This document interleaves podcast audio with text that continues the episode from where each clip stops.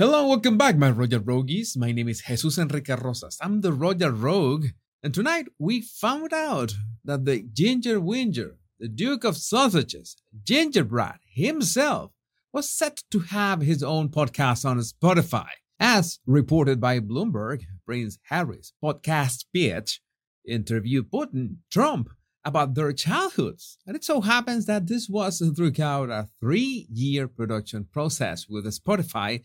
So it's safe to say that at least one year before the Oprah interview, Harry was already juggling ideas with Spotify execs to make a podcast. And it's funny because Harry doesn't look like he's got the ability to focus for more than 15 minutes, and uh, I'm being generous.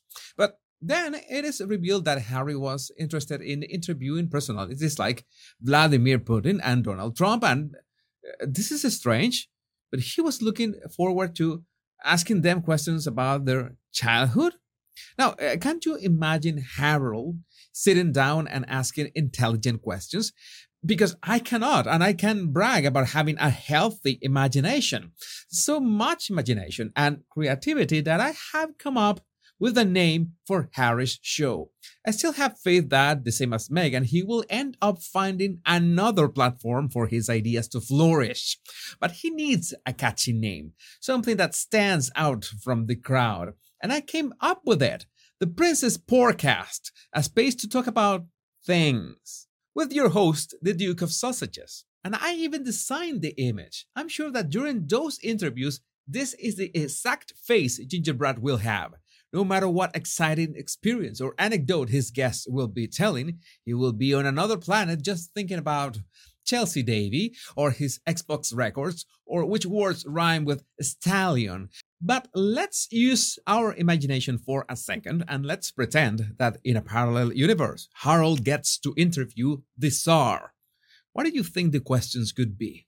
I thought of one. Do you know any Russian oligarchs personally? Asking for my wife. And my rogues on Twitter were also inspired by this hypothetical situation. Alexandra, how did you deal with your torture in Frostnipistan? I have the feeling that Harry thinks that uh, is an actual place. I have no proof, but no doubts either. I am sailing. Would you be interested in being an extra in my wife's new movie, Dr. Zhivago 2? Yeah, you know, always proactive, always pitching Meghan's skills to the world. Jenster, any tips to shut down social media? And regarding this question, I'm sure that Meghan would arrange meetings with uh, those who are, uh, let's say, very good at silencing people, much better than the evil royal family.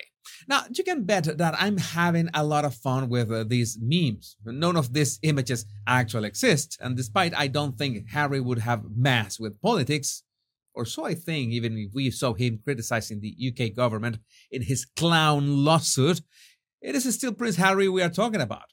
How thick can you be that you could have access to interview almost anyone in the world? Because it wouldn't it would not be hard to have the connections, and I mean anybody. He blew that opportunity over three full years.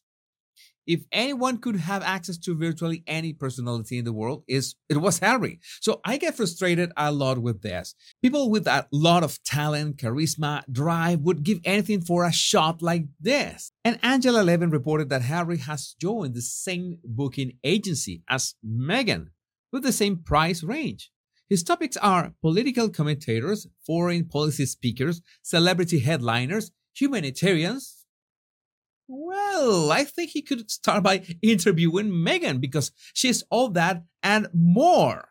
And I cannot help but think that Spotify must have been really, and I mean really, invested in Harry's podcast to take off it's a no-brainer. No matter how bad the interviews, people would tune into this or at least talk about this, create massive amounts of buzz. So a, a group of executives and producers at Spotify so, a group of executives and producers at Spotify and a group of producers and assistants at Archewell Audio couldn't come up with something? I don't know.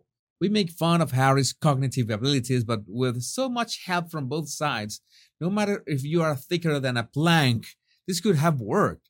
at least for one season.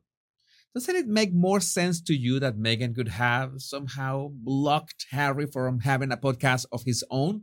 That she wanted all the attention on herself? And in that regard, I want to mention an exchange I had on Twitter that you might find insightful. We were talking about Meghan as a woman of vision, and both jokes and phony awards aside, I still believe she had a vision to get into the royal family. Then Ali Barbie had an opinion that I partially disagree with. She said she would have married anyone with bucks.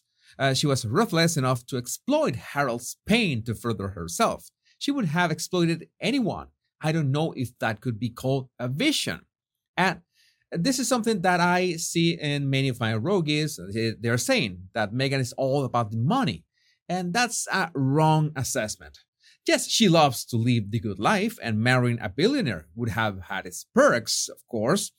But the royal family is another level. You cannot buy your position into it. You cannot enter like it's a club or a business or a career.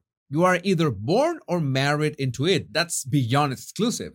And few would argue that the British royal family is the most popular and notorious of the royal houses worldwide. We've got enough clues that Meghan had that obsession with royalty since she was a girl. It really was not about the money. Cash was always going to be a byproduct. It was about fame, clout, notoriety, prestige. Take, for instance, how many single men with a net worth of 100 million and upwards can almost be anonymous. They can still go to public places because they are famous only in their niche. Maybe not even then. Meghan could not stand that. No matter how much money, if the guy is a nobody, she would lose interest. And this is a good question. What is Harry's net worth now? And what was Harry's net worth in 2016? I don't think that has changed much. I always prefer to think in terms of the potential of cash flow. How much money can you generate instead of what you already have?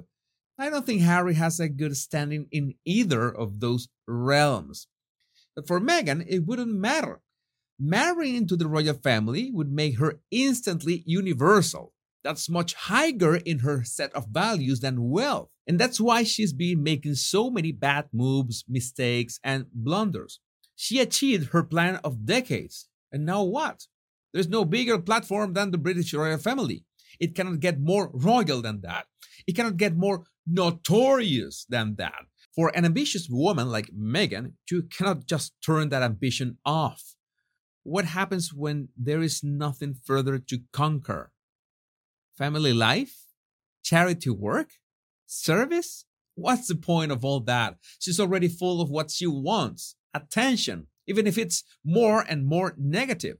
To her, it doesn't matter if it's fame or infamy because all she cares is about the attention.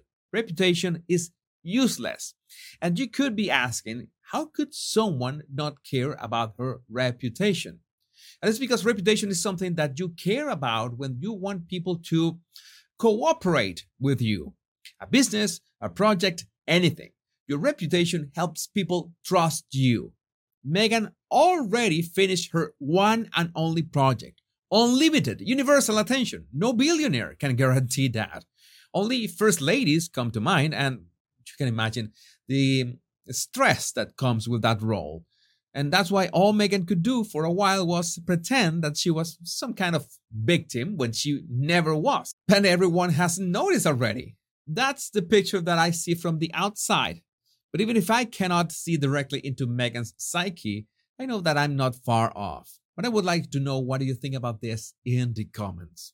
My Royal Rogues, it's my greatest pleasure to announce that in the past 30 days, 1 million Rogues have watched and enjoyed my videos, and that is awesome. But only a bit over 10% of that million have subscribed. So all you have to do is click the like and subscribe buttons. It's free and the best way to inspire me to keep making these daily videos about royal news and memes. The two most important words much love and bliss.